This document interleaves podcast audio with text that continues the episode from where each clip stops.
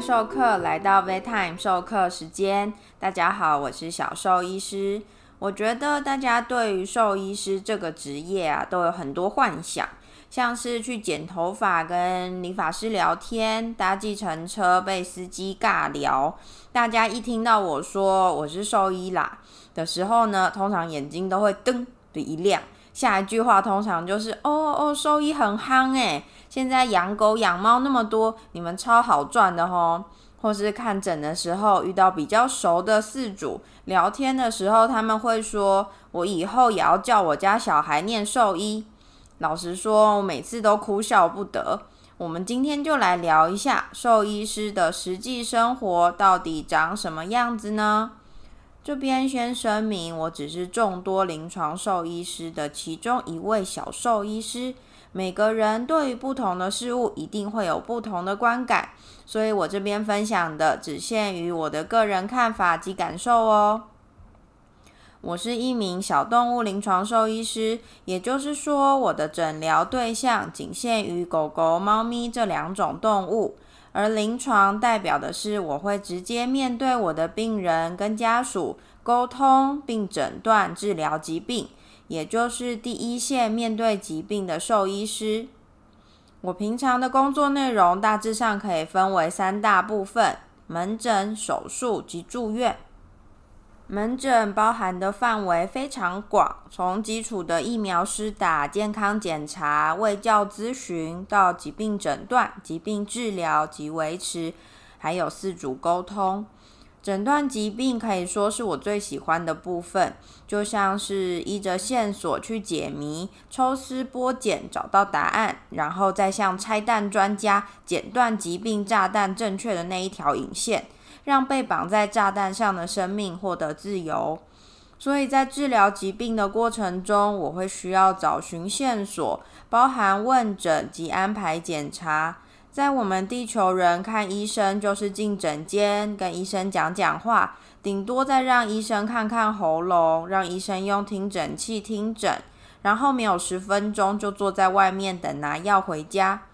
假如是到大医院进行深入的检查，则会像跑官一样，到不同的地方给不同的人进行量血压、抽血、拍 X 光、照超音波。完成全部检查后，也通常是回家等报告，可能是一到两周后再回诊找主治医师看检查结果。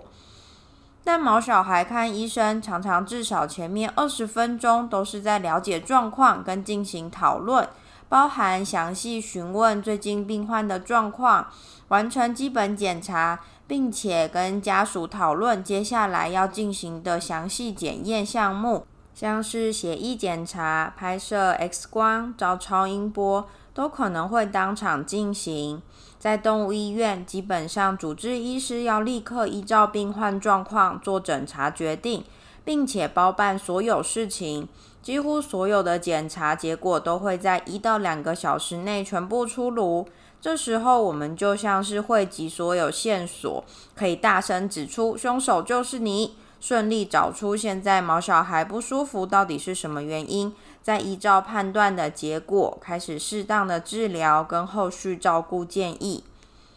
但大部分的时候，事情不会是这么顺利，造成疾病的原因往往很复杂。在检查及治疗过程，往往要考虑的不只是疾病、毛小孩的配合程度、家庭的经费考量、检验设备的限制、后续照顾的医嘱遵从性，都是需要一起考虑进去的。而这也是小兽医师觉得门诊是工作内容中最有趣，但是也最为费心的部分。因为这个部分考验的不只是医疗知识，还包含了沟通技巧与理想现实的抉择。手术的部分呢，则会包含操刀执行手术及担任麻醉医师。台湾的临床兽医师目前还没有完整的专科医师制度，像是人医目前共分为二十三个专科，而台湾的兽医师们即使制度还没有完全跟上。大家也各自会朝向有兴趣的科别钻研，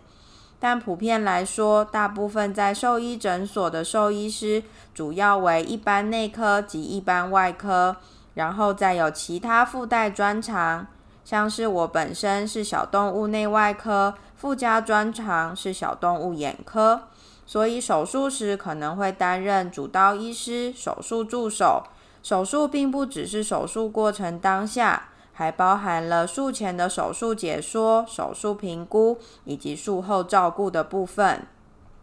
除此之外，也可能是担任手术麻醉医师，负责管理及监控麻醉过程，包含了术前麻醉风险评估及告知家属麻醉风险。担任麻醉医师要能确保毛小孩顺利进行麻醉状态。确保手术过程中毛小孩处在适当的麻醉之下，而且有获得相对应的止痛，也在最后手术结束时确保毛小孩从麻醉中顺利苏醒，并且评估疼痛状态，给予术后适当的止痛药物。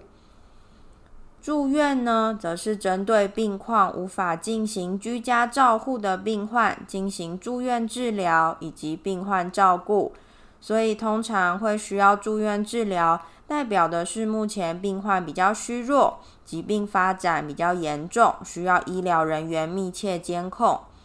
这时的工作内容会包含了拟定治疗方向，依照病患目前疾病动态安排检查及调整治疗计划，以及病情解释与家属沟通。因为毛小孩住院，通常主人没有办法二十四小时陪在身边，焦虑、担忧的情绪就会很需要频繁的沟通及病况报告来化解。更不用说，当遇到状况不佳的病患，更会需要花上许多时间与照护者及家属好好讨论接下来的计划与彼此的期待。我很喜欢韩剧《机智医生生活》，很喜欢他们五位好朋友之间的相处，而且总是被他们对待病患诚恳的态度所感动。里面我很有感触的是，在急诊室时，安正元对张冬天医生说：“你知道为什么医生只能说很难断定，还是未知数，还需要再观察后续结果这些模棱两可的话吗？”因为医生要对自己说的话负责，我们必须谨言慎行。医生只能肯定的对病患说一句话，就是我们会尽全力，仅此而已。我们不能多说什么，也不能少说什么，不能给家属过度期待，也不能让他们失去希望。即使是操刀数百台的手术，即使是治疗上百例的疾病。即便心里有十足的把握，面对疾病等同面对生命。我一直认为我只是凡人，不适合在生命面前骄傲的指手画脚。即使有现代医疗技术的辅助，都没有办法断定生命接下来的走向。因此，我能做的是尽可能让饲主们了解他们家宝贝目前的实际病况。以及我们将要进行的医疗计划，所以每次小兽医师遇到解说完病情，主人的反应在我预期之外的时候，都会忍不住再三确认：你真的有了解我刚刚说的那一串事情吗？需要我再说一遍吗？有时候都会想说自己是不是太唠叨了。由前面我介绍的工作内容，各位授课应该有发现，小兽医师在不同部分都一直提到需要不断与饲主进行沟通，包括病况解说及后续照顾。医学听起来是很科学、很理性的事情。以前小兽医师一直以为，我只要用教科书上写的检查方式揪出疾病。然后再用书上写的方法进行治疗，就可以十足把握可以战胜疾病。但渐渐发现，疾病的世界才不是长这样。渐渐发现，良好的医疗计划根本不是我有多新的文献，或是教科书背得多熟。好的医疗计划其实是建立在良好的医病关系上。我其实还蛮喜欢兽医师的工作内容。除了可以接触各式各样、各自拥有独立性格的毛小孩，工作内容多元，具有挑战性，并且能够在医疗计划顺利使动物恢复健康时获得满满的成就感外，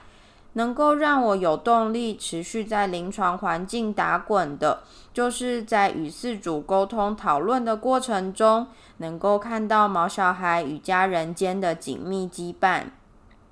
不论是疾病治疗阶段一起努力学习及忍受医疗介入的日常，或是在治疗结束能够继续在彼此生命中互相陪伴的快乐神情，又或是在生命末期。纵使是满满悲伤情绪及虚弱不堪的身体，仍然一起勇敢走向结束的坚强身影，总是会让我深深感动。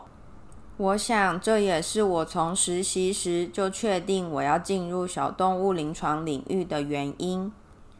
但这份职业也有着十分现实的一面。首先，大家最诟病的就是生活压力会蛮大的。已经考取兽医师执照，但刚出社会的新鲜兽医师，薪水甚至比一般上班族还要低。留在这个领域的大多是靠着对医疗及生命的热忱，同学间都会彼此开玩笑说：“哎呦，没关系啦，薪水高也没时间花啊。”自我安慰一下。所以每次遇到有人调侃说，哦，狗狗、猫咪看医生好贵，你们兽医师很好赚呢，薪水很高吼，我都只能苦笑说没有啦，那是因为台湾人看医生有健保啦。那除了薪水不是很高之外，兽医师的工时也是非常长的哦，一天动辄十个小时以上是很常见的事。休息时间短，而且不规律。治疗的动物有状况，即使休假，当然也是得处理的喽。不得不说，兽医师这份工作其实是工作与生活品质很不容易兼顾的职业。当然，传说中难搞的奥 K 也是会出现的。即使现在许多人都是将毛小孩当成家人看待。但确实还是有将毛小孩的生命与物品，像是车啊，或者是呃电视啊，就是一起用金钱去做价值衡量的人存在，又或是无法信任医生给予的医疗建议，又或是将责任加诸在医师身上的，这些都会在治疗疾病上走得非常辛苦，而且挫折。会很担心毛小孩能不能得到好的医疗照顾，能不能恢复正常生活，会不会因为这样就在家中痛苦死去，或是直接被抛弃？有没有可能兽医师一个不小心就要承担饲主的投诉，或是不分青红皂白的指责呢？其实这些事情，只要是临床兽医师生涯，大家都会听闻或是亲身经历的。反正遇到什么鸟事，每个职业都会有啦。遇到饲主的无理取闹，我们兽医师间还可以彼此发泄，互相调侃一下。真正让小兽医师心里承受极大压力与悲伤的，是当治疗力不从心，生命即将离去那种深深的无力感。每当饲主哭着问我，我是不是没有把他照顾好，我是不是太晚带他来看医生了？当我没有办法将可爱的小生命交还给深爱他的家人，即使知道生命必有终了，仍然让我很难承受得住这样庞大的悲伤。毛小孩相较于我们人的寿命，只有短短数十年。兽医师经历的生命离去数量总是比我们能够承受的来的庞大。我在当年实习下定决心要成为临床兽医师时，就知道这将是我的日常的一部分。我还是常常会与饲主一边掉眼泪，一边抽着同一包卫生纸。我也还在努力学习面对这些生命离别的悲伤与重量。但我也同样享受着看着毛小孩与他的家人们一起努力与疾病搏斗，也一起离开医院，回到家中幸福生活的快乐模样。我知道这些全部都是临床兽医师的生活。小兽医师希望借由 Vet Time 授课时间第七单元“兽医师在搞什么”，让大家来认识这个属于医事人员高考，却在疫情时被排除在医事人员优先施打疫苗之外，是高中生口中的超热门科系，甚至看到有人舍弃医学系读兽医系，但毕业后转职的比比皆是。